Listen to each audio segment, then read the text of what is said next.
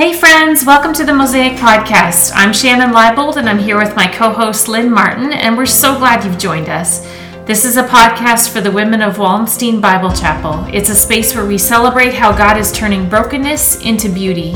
Each week we chat with a guest and share stories from our own lives.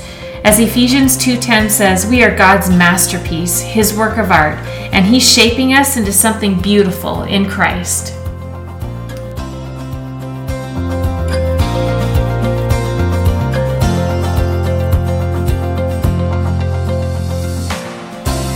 Welcome to episode six of the Mosaic Podcast. We're so glad that you're listening along, and we're super excited because today we are starting a brand new theme that will go for the next four episodes of the podcast. And our theme is create or creativity. So, Lynn, do you consider yourself a creative person? So, I am a creative person. I don't consider myself a creative person. I think I think of myself as more of a copycat. Okay. Um, but I know that I am creative. It's just one of those things. I, I, I see an idea and I'm sparked by that, right? So if it's just nothing's there, that's harder for me. A blank slate is hard. So I think of myself as a copycat, but it's always it it brings something more. And yeah, basically, if I'm not being creative, something's wrong. Okay. And so, what do you like to create? So I I mean, I think you name it. I think I've probably dabbled with something or other. I I was a DIYer before DIY was a thing. Okay. um, I remember the first piece of furniture I painted was. I thought this was the most amazing thing ever because I could turn something ugly into something beautiful for not very expensive. But um, also, I love to knit, crochet, scrapbook. Um, yeah, there's something about just create making something new out of something that was not there before that nice. I just love. How about you? Well, again, yeah, the same. I probably wouldn't consider myself as a creative person, but I do like to write. Um, I think I'm more of a technical writer. I like to write Bible studies, so then I wouldn't say that that's creative, but it probably does have creative elements in it. Absolutely, I think it does. Yeah, I love photography. Oh, yes. Uh, so I'm not very good at it, but that's just something I love. But yeah, I think I don't know, I think we all have little bits of creativity in us that God has given us and that kind of manifests itself in in different ways. Yep. And we're going to talk about that more today when we talk with Janet. I think that's going to come out and we'll we'll see that. Yeah, for sure. Um, so uh, we're going to jump into our book discussion on the create theme. We've chosen a book by Andrew Peterson called Adorning the Dark. And this book is um, part memoir and it's it's part kind of how to how to be creative. And to be honest i hadn't heard of him or i thought i hadn't heard of him until i googled him. Uh, but he's done a number of things. He's a he's a singer songwriter he wrote the song is he worthy? Yeah um, which I was familiar with, and he he's done a lot of different things. He writes books, obviously. Uh, he's a very very creative person. So I'm excited to jump into this discussion about uh, creativity through adorning the dark. So let's jump in. We're going to discuss the first five chapters in today's episode. So Lynn, was there anything that stood out to you uh, in the first part of this book? So he, so it's interesting. I have read this book before earlier this year, and then we decided we were going to do it. I thought, oh, I remember this book. This will be this will be great. And then I started reading it and felt like, oh, I don't remember this at all. so maybe that's a detriment when you read too many things. But actually, when as I was reading it last week, I felt like it was speaking to me and my self-loathing, self-abasement um, that I was feeling at the time. It's it's interesting how it kind of all connects with the, the podcast, even as we talk about. We are creating something in the podcast, right? There was nothing, and That's now true. we've created something, and there's a lot of insecurity that comes with it. There's a lot of actual spiritual attack that has come with it. We've both experienced that, and um, he he just touches on that and he talks about it and and it just was exactly what I needed to to read. It was really lovely. Um, so one of the things I'll share one of the quotes that really spoke to me it, he says, the point is, time is unfolding like a scroll, and we're letters on the parchment, helping to make up the words that tell the story. Each of us is a character in both senses of the word. At times, characters become aware that they're part of a story, and that brings the realization that first, there is an author, and second, that they are not him. Hmm. I just love that. So it's this that recognition that God's in control. He's writing the story, but we have the privilege to be part of it. That is amazing to think that he's he's writing his story through us. And in a, u- a unique way. Yeah. You know, that is Shannon, you have a unique gifting that only you can can do and and share and I have a unique gifting. And so when we try to hide that and put it in a bushel like hide it away, we we're missing mm-hmm. part of God's goodness. That's true. I love how how Peterson also talks about the creative act. Whatever it is that you create is being a kind of worship. Hmm. And he says since we are made to glorify God, worship happens when someone is doing exactly what he or she was made to do. And so when we express our creativity in the way that God made us, it's an act of worship. And I think that's just beautiful.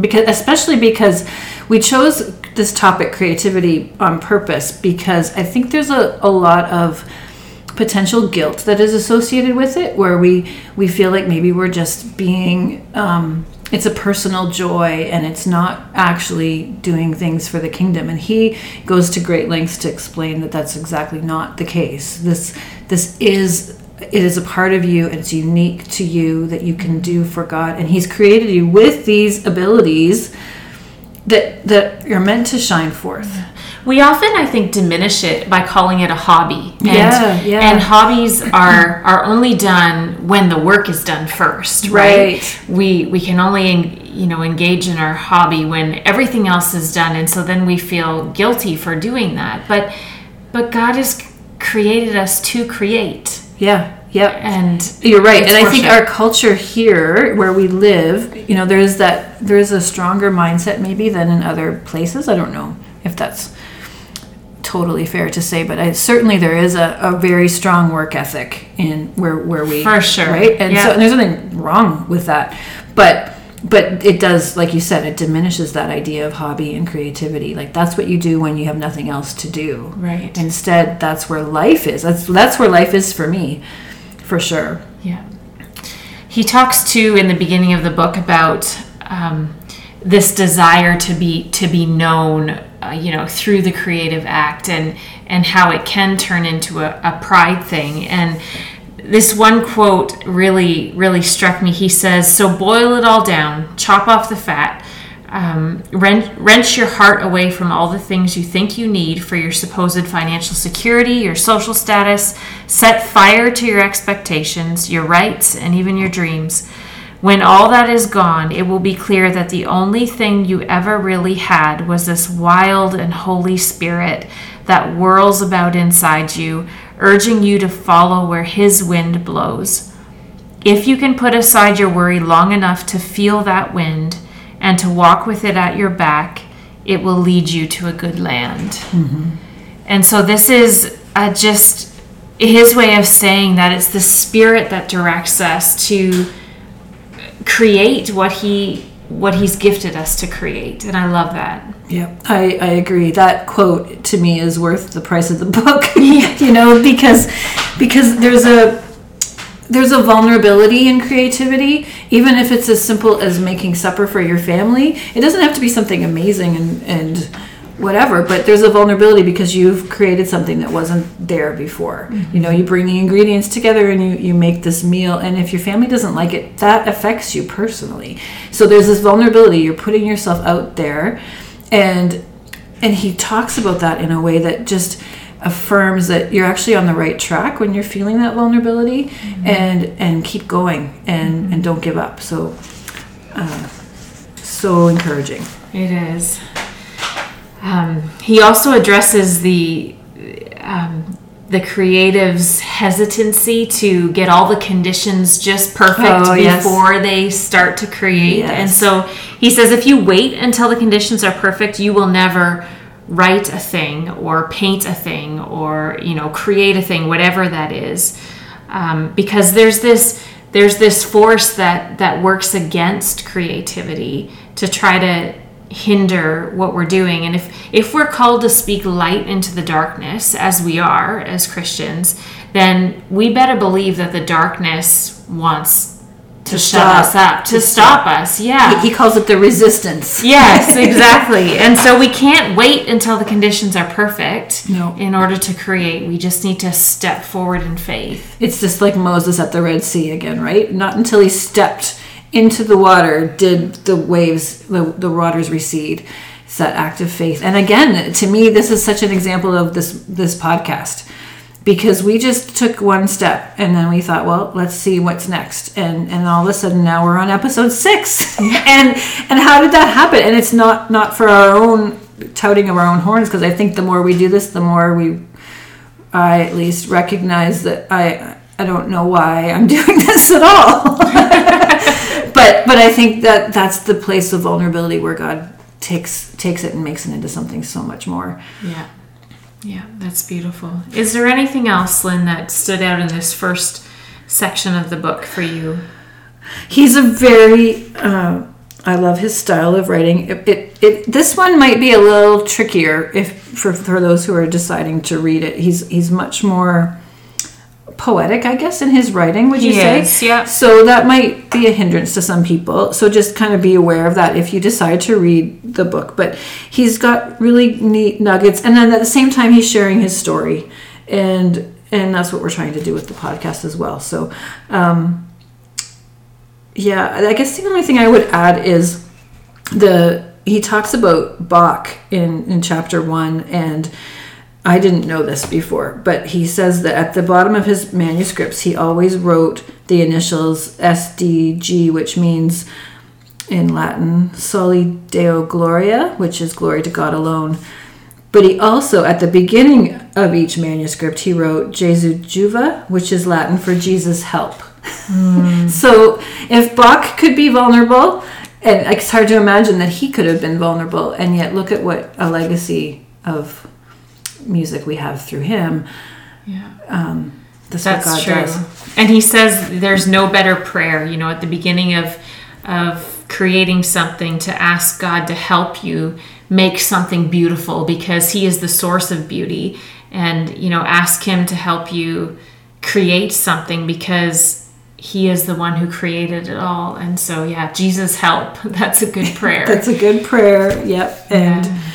Yeah, Yeah. so for those of you who want to follow along, uh, just uh, you're welcome to grab the book, Adorning the Dark, and we'll be discussing the next sections of the book over the next three podcasts. So we'd love to have you join us.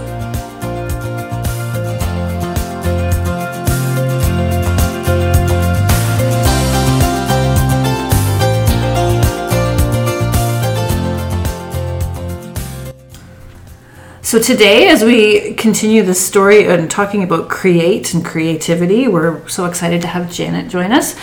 Janet Martin, you have been, I, I don't know, I think I know, I know of you as always being at Wallenstein, but maybe that's not true. I've been at Wallenstein for 27 years. So that's- not always, but for a long For time. a long time. Yes. Uh, you've raised your kids Yeah, there. or- yeah. for the Emily was two when we started coming Okay. to Wallenstein, Okay. and so most mostly Lovely. we have. Yeah.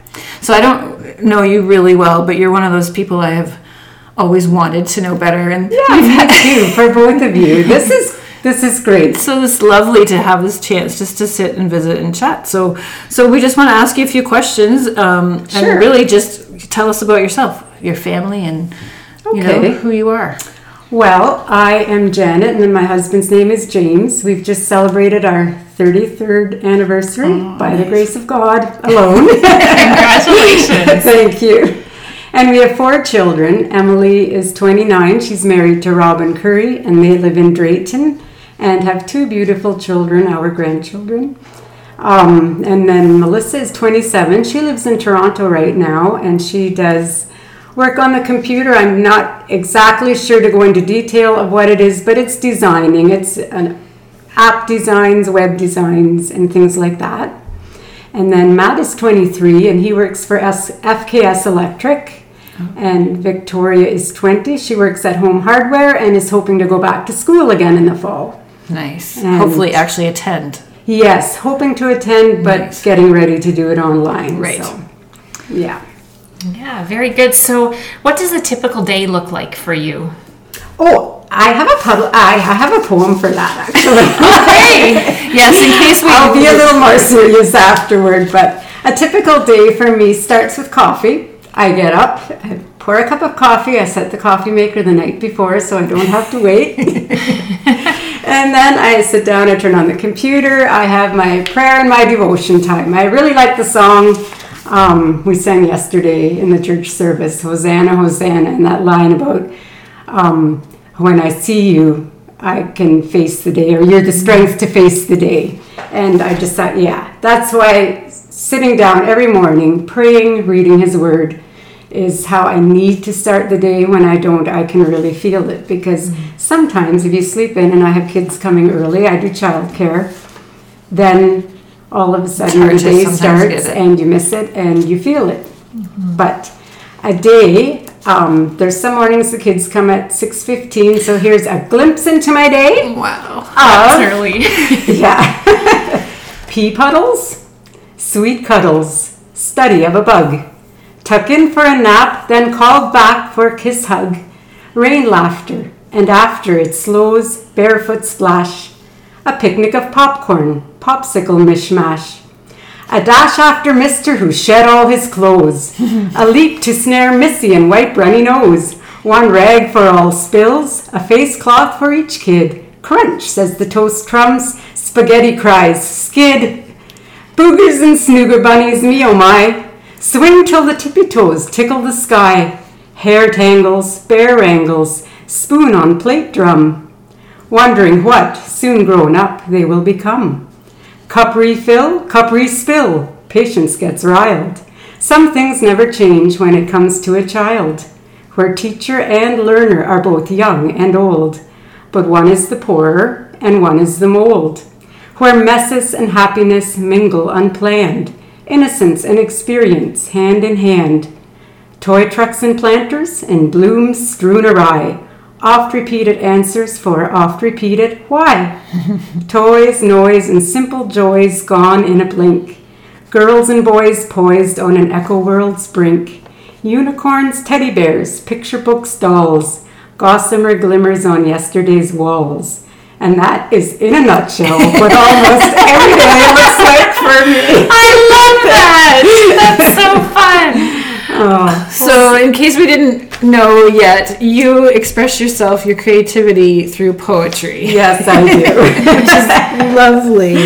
I love poetry. I love expressing myself in poetry. And so, if out of life, that is where all the poetry is born. The name of my blog, I have a blog that I've been doing for uh, 11 years maybe. And post almost every day. Sometimes there's a couple a day when the well is too full to stop Wow. it. And uh, it's called Life is Poetry Waiting to Be Written. And that's just how I feel. Like it's just not done yet. I keep saying someday I'll be done, but it's not done yet. So, okay, how long have you been writing poetry? This is not even scripted question here. um, since I'm eight years old is when I felt I called it ordained. I was in the barn and I was had some lines going through my head, and I can still remember them. The great door of my heart is wide open each day to let in the Savior if he passes that way.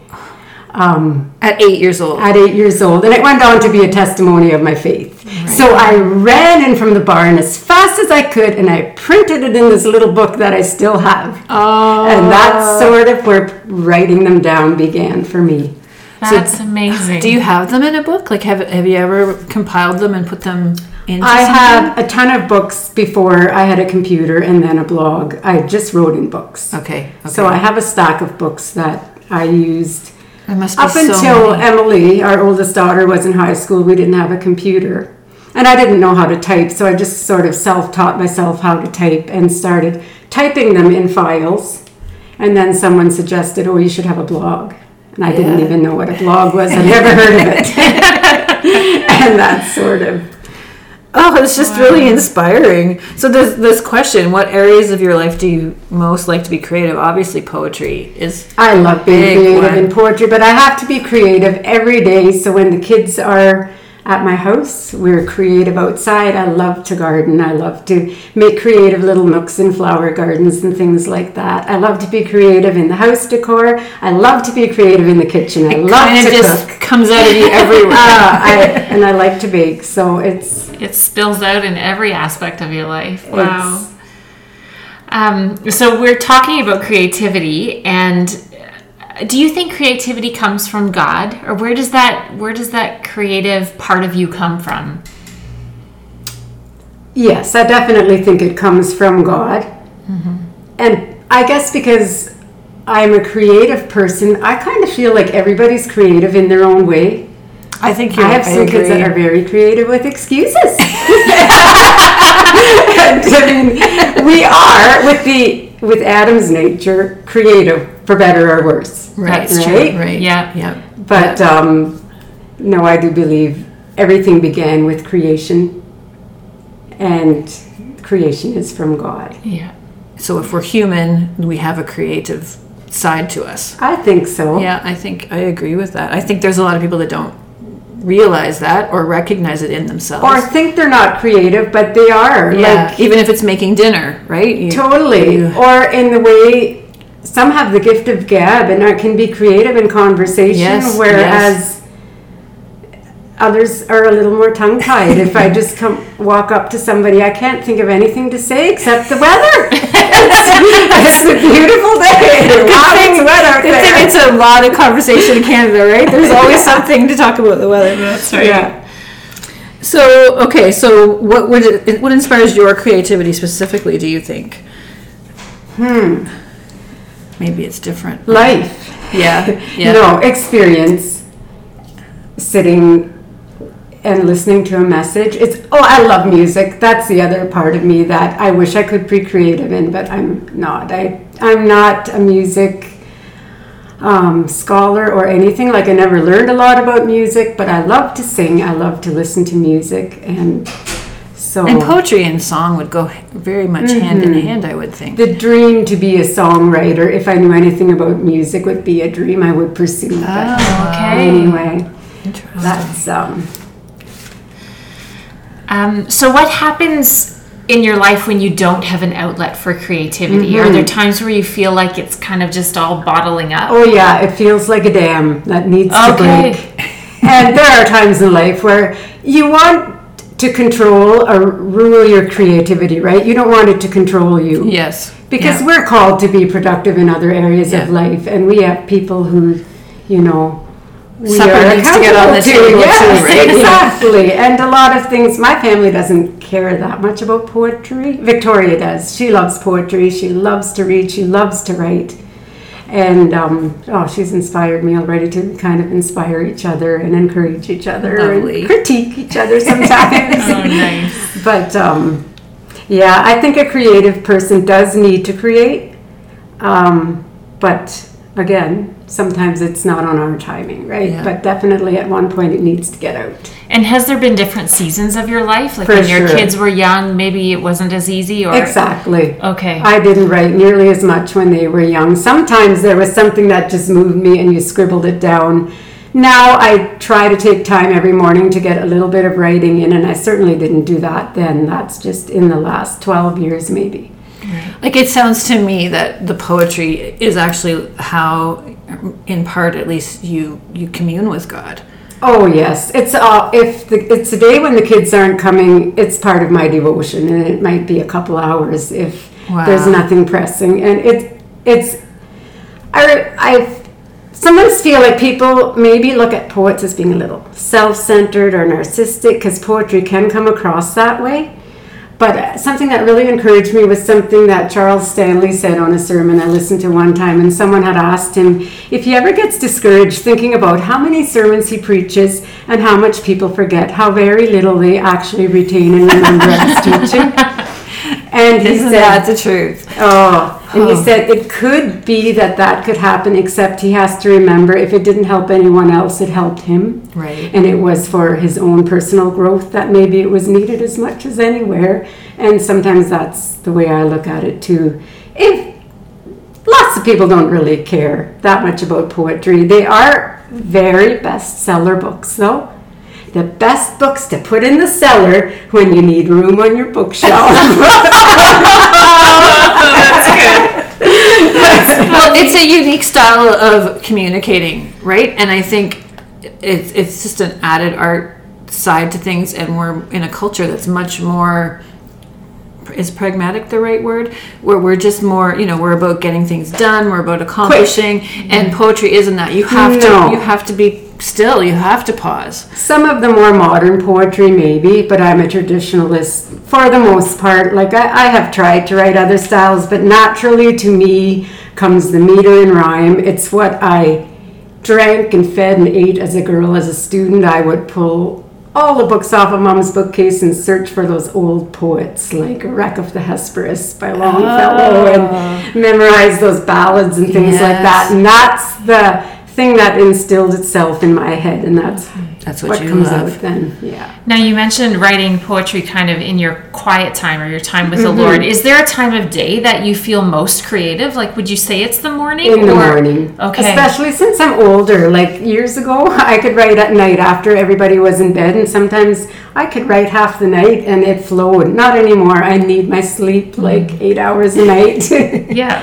Yeah. So definitely the morning. I, I identify with that too because I Yeah. do a bit of writing and I think the morning is the best for me. That's when the creative juices seem to be flowing and And everything's fresh again, right? Yes, Because yeah. troubles always feel a little bigger at the end of the day. Things They weigh do. down just a little harder. Yeah, I feel like that. I've been learning that increasingly. That if it feels really bad at night, just go to sleep and, and see how it is in the morning. And Pray first and go to sleep. yeah, it's uh, yeah, and partly I started doing that. I wanted a little bit of scripture reading and prayer at night, so I made a choice to do that rather than write okay. because it's just a way to close the day off, not focused on your own thoughts, but focused on God's thoughts. And Because anything that, that is even a gift from God can be turned into Yes. something not healthy. So it sounds like you're making wise it's, it's always a journey, right? Yeah. You learn by doing and making mistakes.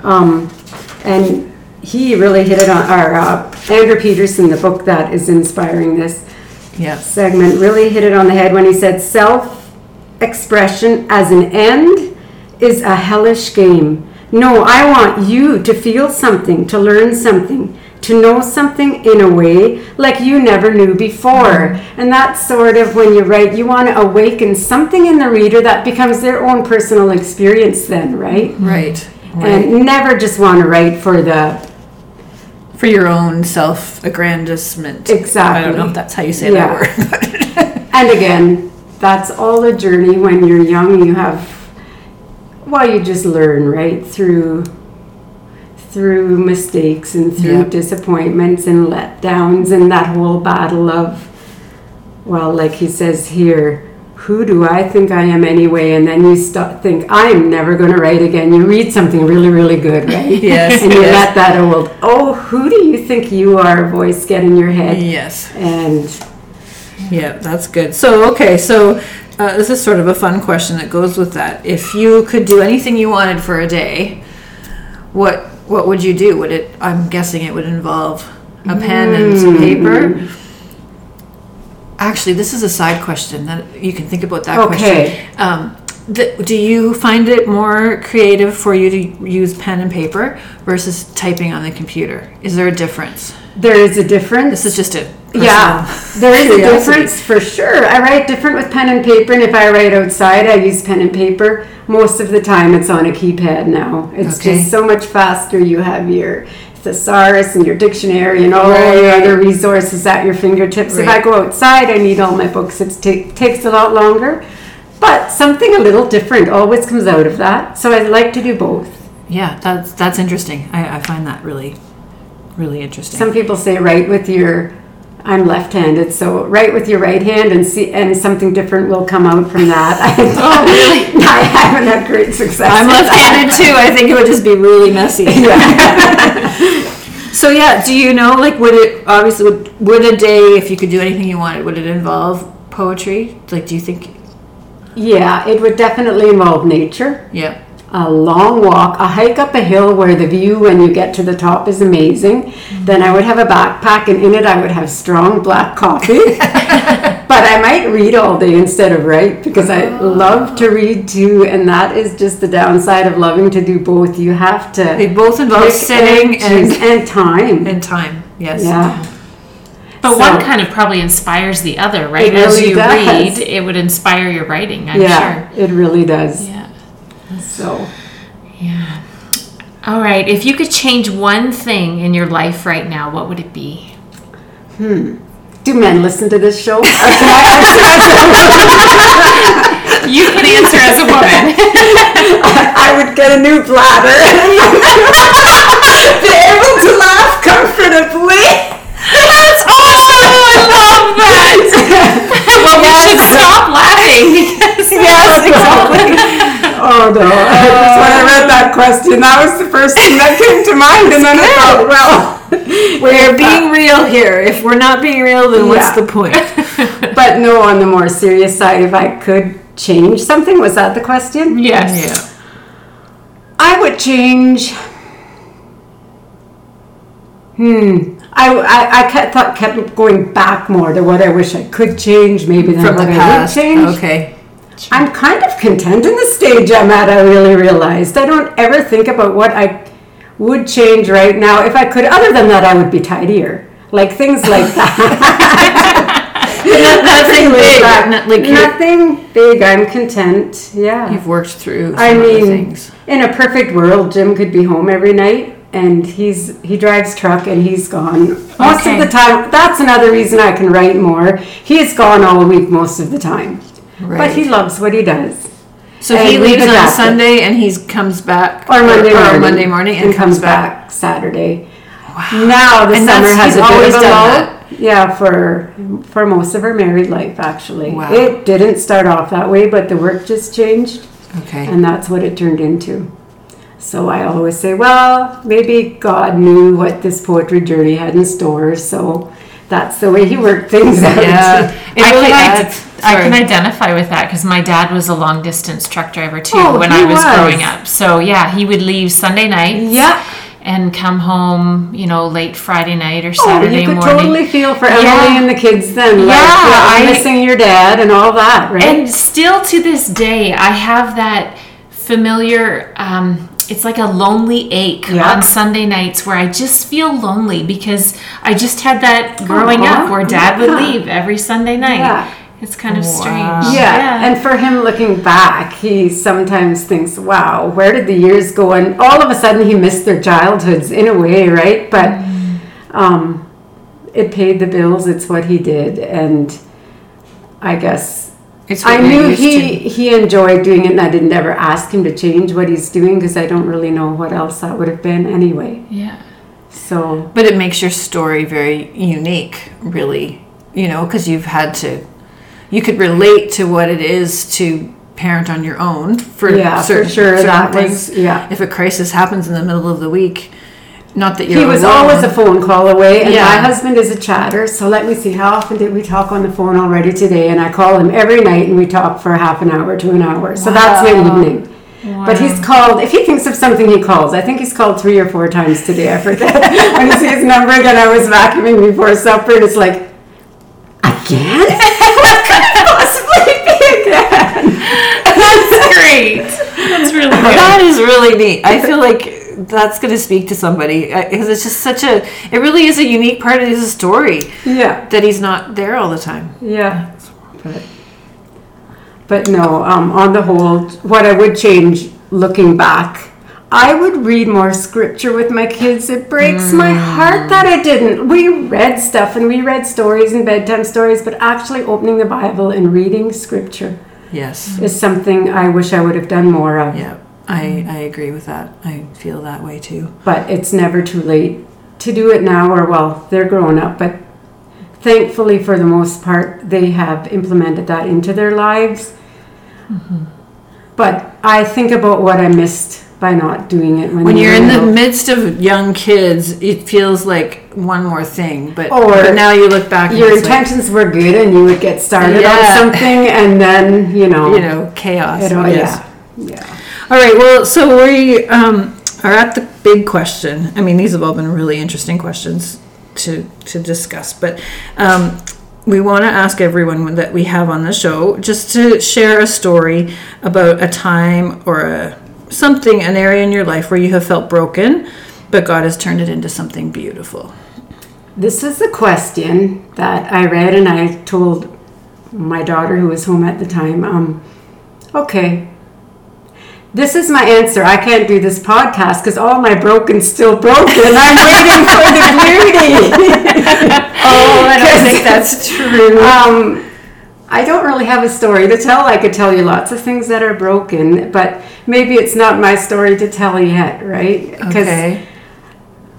the broken things in my life involve not only me, Right. and it's relational. Right. And there's things you pray for for years that just You're still praying for. that yes, I'm still praying for. But then I thought a little harder about the broken. Maybe the beauty doesn't look the way I think the beauty Mm. should look, Right. and I'm looking for something that maybe isn't Perfect doesn't necessarily isn't what you- beautiful at first glance. Yes. Yep. Yeah. it's somewhere in the broken that God kind of draws out the beauty. And that's when I was pondering that. Then I started writing my thoughts kind of into a poem. Can I share it Yes. here? Please. Please. Please. And, it, and inspired by the title of your podcast as well, Mosaic. So I just called it Mysterious Mosaic.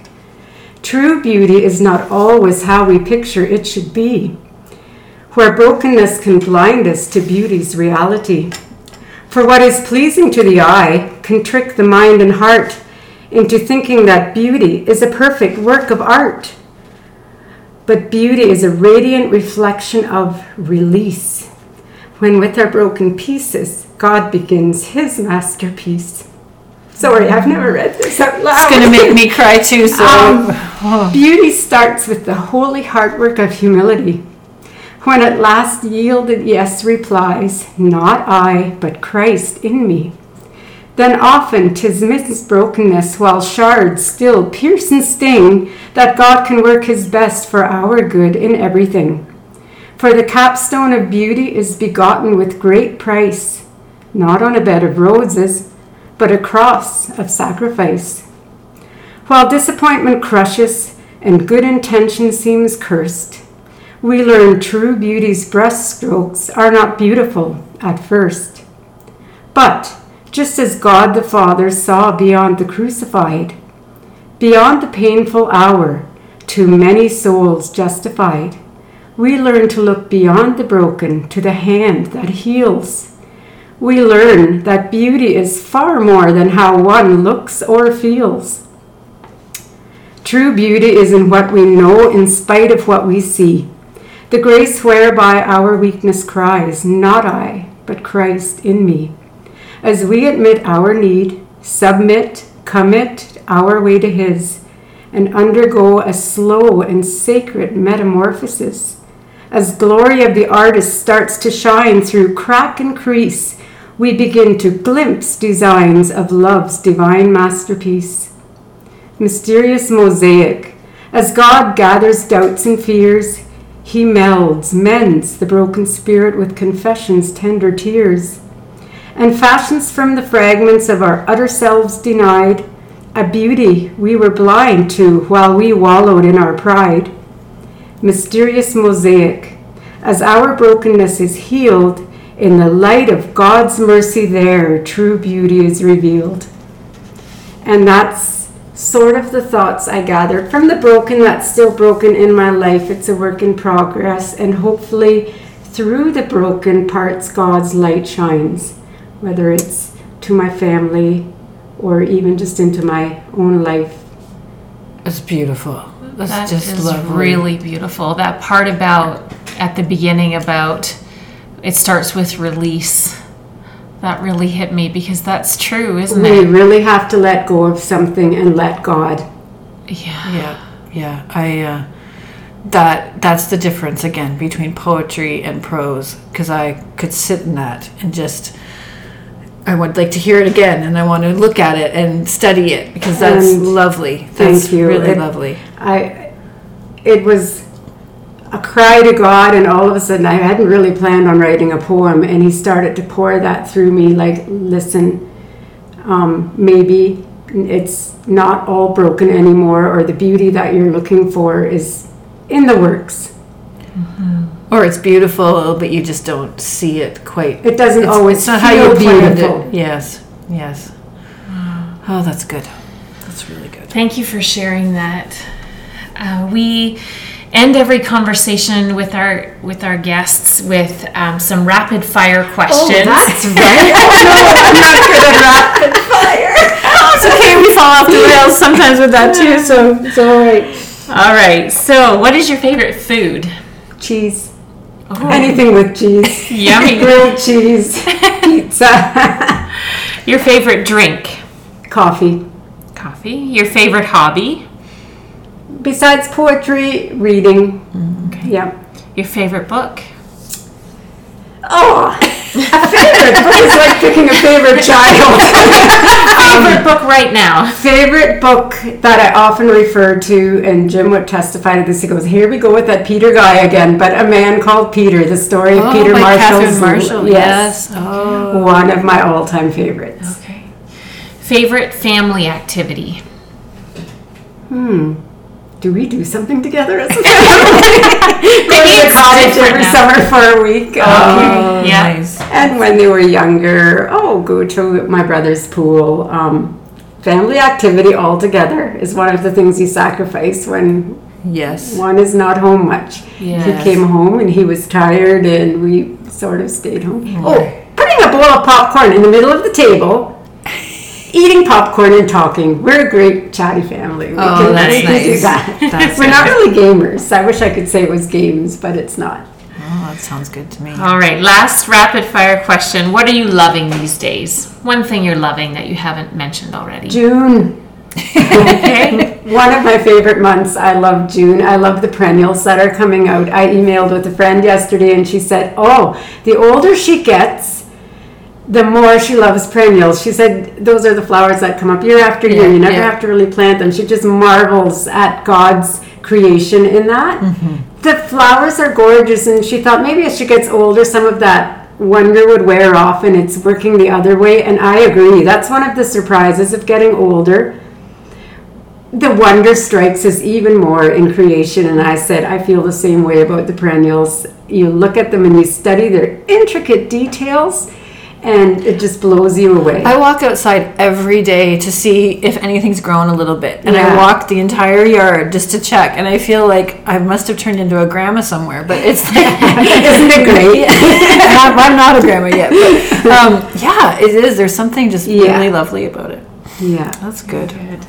Well, thank you so much for joining us in this conversation. Oh, it's this been was- lovely. This was great. When I got the email, the very first thing I said after I opened it and read it was, "No, absolutely not."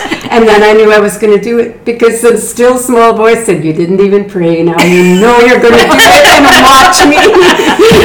well, And it wasn't bad, or how- like, are you? you guys made it very, Oh, very good. enjoyable. Thank you. I don't This want people to be great. afraid that when Not at all. And I mean it. If I can do it seriously, anyone can. If you hear like this constant thump, thump, thump there in the Oh, mic, it's just no. my heart going. You did great. well, thank you so much. This has been absolutely lovely. well, thank you for having me, and wish all the best to what you're doing here. It's a blessing to all of us. Thank you.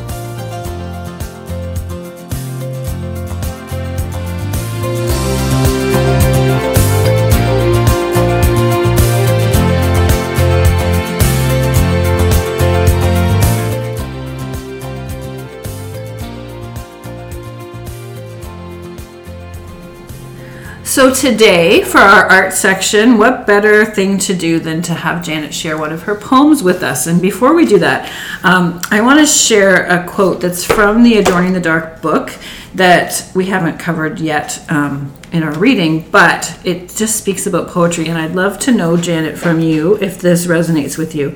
So this is the quote. I am convinced that poets are toddlers in a cathedral, slobbering on wooden blocks and piling them up in the light of the stained glass. We can hardly make anything beautiful that wasn't beautiful in the first place. We aren't writers so much as gleeful rearrangers of words whose meanings we can't begin to know.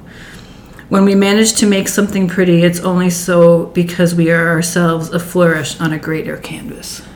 Oh, wow. Amen. Hallelujah. no, I really don't want to read this. No, no. So uh, you have a poem for us. So if you would yeah, it's called be... Twilight with Tea. The way trees lie against the sky and tell the season by their sigh. The way the sky fills dark with day and seals the breadth of years away. The way a year does not explain the reason for its joy or pain the way life's sun and rain must be compels me to write poetry. The way a thought of you can rush like torrents through the heart, my love. The way the heart holds yet relents while life extols its recompense, where consequence will ever be the cap sheaf of mortality, while mercy spills from God's will free, compels me to write poetry. The way the wind moans blue and wild the laughter of a happy child, the wonder of amazing grace, the way a smile lights up your face, the song of tea kettle or dusk, where shadows lie like steeple husks before the night inhales earth's lee, compels me to write poetry. The moon that breaks apart in trees, the holes in midnight's pinion seas, the bric-a-brac of shriveled bloom, the click-a-clack of nature's loom, where season thread weaves gold and red, and lays its flowers on the dead while newborn wails and life must be, compels me to write poetry. The melting pot on west frontiers, where every day soon disappears, like little dots on time's vast chart. Each tittle, jot, and thought, the art that fills a phantom gallery with pictures only we can see, where off we roam in reverie compels me to write poetry. The holding, folding exercise of moments, molding mute goodbyes. The drone of duty's dull disguise. The stone reflecting heaven's eyes. The clock that never stops until the pulse of flesh and blood is stilled. This threshold to eternity compels me to write poetry. The noise of boys, the girly curls, the way a snowflake lilts and swirls, the way summer is poured from jars while winter spills in frozen stars, the way a photograph can stir a memory of him or her that without it would never be, compels me to write poetry. The warmth of your eyes touching mine, the sob of November's culled vine, the coffee flavored afternoon where time, like honey from a spoon, drizzles sweet gold into a cup we hold but never can fill up before night's rushing, hushing sea compels me to write poetry. The pen that veils, ah, who can tell what testaments its ink will spell? The page that winks without a word before the ha- heart to hand is stirred. The fellowship of gardens, strict or fallow, hollow and tight lipped. The way blue jay scolds airily compels me to write poetry.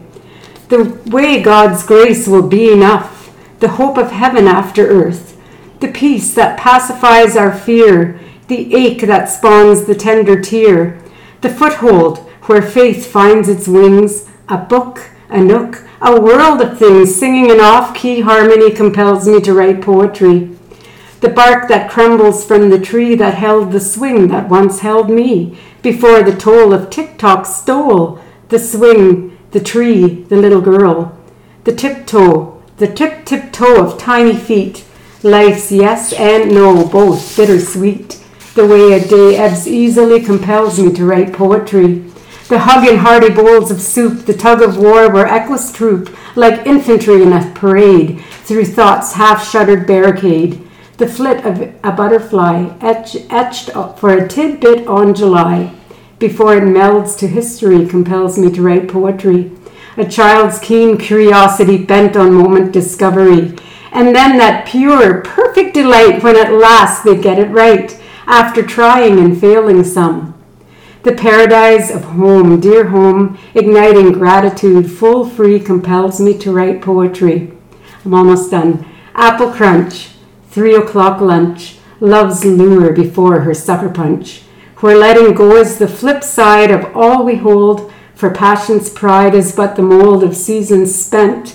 Life's stunning fourfold sacrament of leaf that falls, lamenting plea, compels me to write poetry.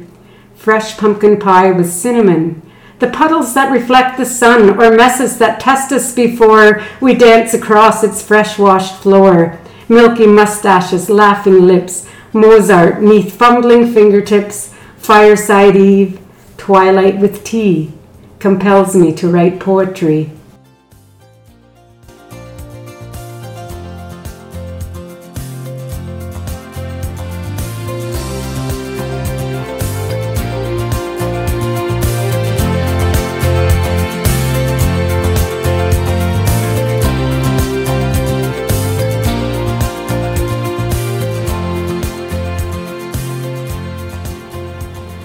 Let's see what Scripture has to say about creativity. We have to go no further than the first verse of the Bible to see the first mention of creativity. Genesis 1 1 says, In the beginning, God created the heavens and the earth. It's one simple sentence, but it tells us so much about God, about our origins, about creation. But we're going to focus on one word the word created. The ancient Hebrew word for created is bara, and it's specific. It means to create out of nothing. So, all that we see in the natural world around us was created by God out of nothing. He simply spoke and it came into being. And we who are created in the image of God, we also have the ability to create, but not in the same way we need pre existing materials to create something. We need paint to create a painting. We need words to write a poem. We need wood and metal and clay to create a sculpture. But isn't it amazing to stop and think that God created all that we see around us out of nothing? He simply spoke and it came into being. The creative power of God is unlike anything else in the universe. Psalm 33, verse 6 says, By the word of the Lord the heavens were made, their starry host by the breath of his mouth. Isn't it amazing that God actually breathed out stars? By the breath of his mouth, the entire um, universe of, of stars and planets were created. And if we were to take the time to read on through the rest of Genesis 1, we would see all that God created. God created light and darkness, and He created an expanse called heaven, and the waters under the heaven, and the land, and the animals, and the plants, and, and everything we see in creation. Genesis 1 um, goes through that God created. But I just want to take a moment to talk about creation and just the immense, immeasurable creativity of our Creator. Here are a few examples of creativity and creation. A typical galaxy contains billions of individual stars. Our galaxy alone, the Milky Way, contains 200 billion stars. Our galaxy is shaped like a giant spiral rotating in space with arms reaching out like a pinwheel, and our sun is one star on the arm of the pinwheel. It would take 250 million years for the pinwheel to make one full rotation. But this is only our galaxy. There are many, many other galaxies with many other shapes, including spirals, spherical clusters, and flat pancakes. The average distance between one galaxy and another is about 20 million trillion miles. For every patch of sky the size of the moon, you could look very deep and you would see about a million galaxies. Did you know the sun is over a hundred times the diameter of the earth? If it were hollow, It could hold over 1 million Earths. Hmm. Now let's go small, really, really small. The number of water molecules in just 10 regular sized drops of water is equal to all the stars in the known universe. Incredible. Scientists estimate that there are 30 trillion cells in the human body, and if you stretch the DNA in one cell all the way out, it would be about two meters long. And if you stretched all the DNA in all your cells put together, that would be about twice the diameter of the solar system. Now let's talk about animals. Some shrimp have 16 types of color receptive cones in their eyes, allowing them to see ultraviolet wavelengths invisible to us. Shrimp can do that. There are over 300 species of hummingbirds, and they fly at about 97 kilometers an hour, and they can rotate their wings in a figure eight pattern up to 80 times per second. And then, did you know the wood frog survives the winters in Alaska by burying itself in the ground and it freezes solid. Hmm. It stops breathing and its heart stops pumping blood. And then in the spring, it thaws out and hops around. We can declare with the psalmist in Psalm 104, verse 24 How, met, how many are your works, Lord? In wisdom you have made them all. The earth is full of your creatures. I just I just am amazed at the creativity of our God. And I mean that's just the tip of the iceberg. So we learn here just in the very first verse of the Bible that creativity, all creativity originates with God. Thank you, Shannon. It's so interesting. Some of those things I wanted to just butt in and say, What? What was that? so I'm going to be listening back to hear some of those interesting, just, we really are fearfully and wonderfully made. And it is just evident around us. And this time of year, especially, um, especially for those of us who like summer more than winter, we can see it everywhere outside. So we just want to encourage you all to get outside and enjoy this beautiful weather that God has given us. Enjoy His creation that He has gifted us with, and and know that we also have the privilege of of being creative, and it's part of His His gift to us. So I'm going to close today just by uh, reading a prayer from the Book of Common Prayer. We um, we just like to illustrate different types of prayers that, that have been written down in the past and, and how they can sometimes just capture thoughts that I know, at least in my own self, it's hard to express. And I love hearing them and knowing that hundreds of years ago, someone else thought the thought that I needed to pray today.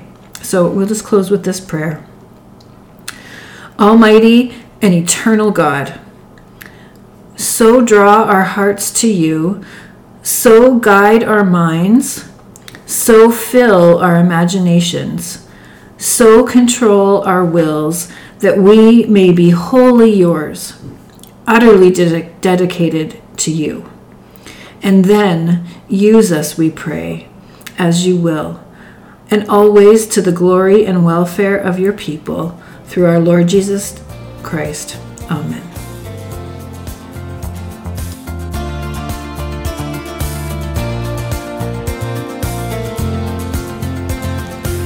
Thank you for listening to the Mosaic Podcast, a podcast for the women of Wallenstein Bible Chapel, where we meet one another in story, in art, and in Christ.